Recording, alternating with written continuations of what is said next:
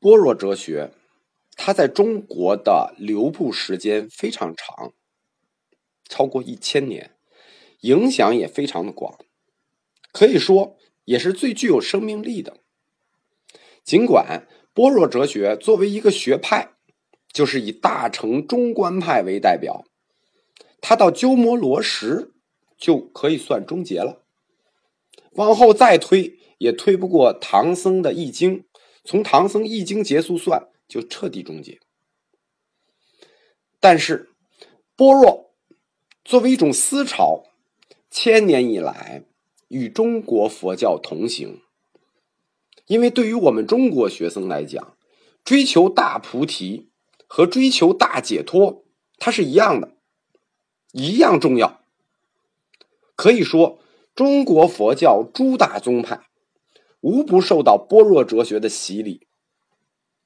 在中国民间流传最广的哲学著作它也是般若类的，是什么呢？金刚经和心经，这是般若哲学的书。但有意思的是啊，作为般若哲学的顶尖大师鸠摩罗什对金刚经是持批判态度的。就哲学角度讲，般若哲学它是属于怀疑论和不可知论，这在西方哲学里是一大思潮，但是它在中国的长期广泛流布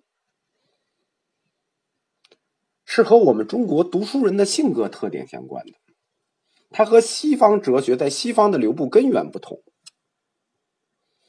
我们中国的知识阶层自古就有强烈的两面性。什么叫两面性呢？就是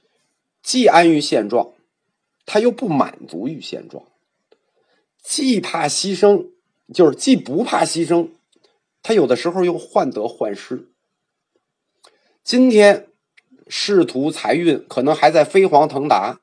明天可能一件事情就衰衰败落寞，就是中国知识阶层自古以来处在社会的动荡中就具有这种两面性。那么你无力去改变现状，又需要去发泄，怎么办呢？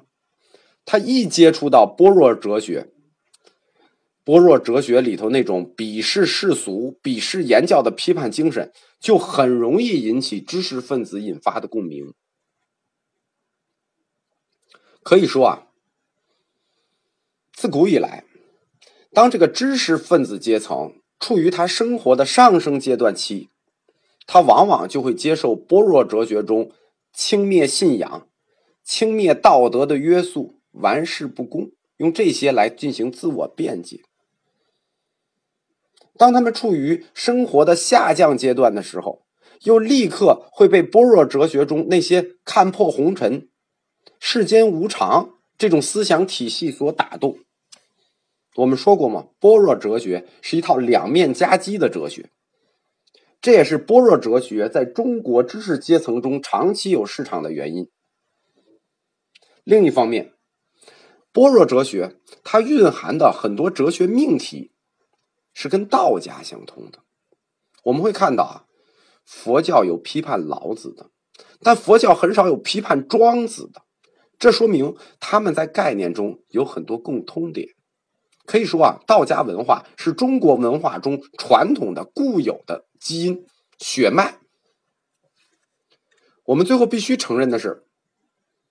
般若哲学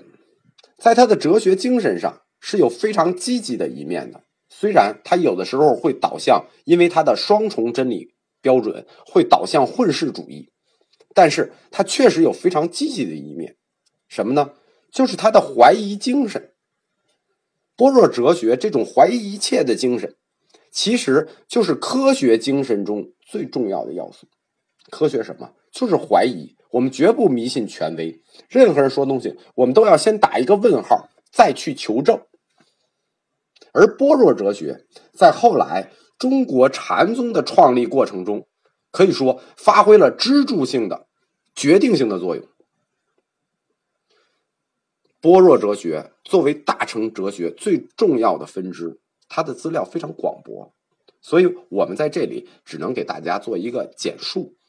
在后面的课我们再详细展开。下一章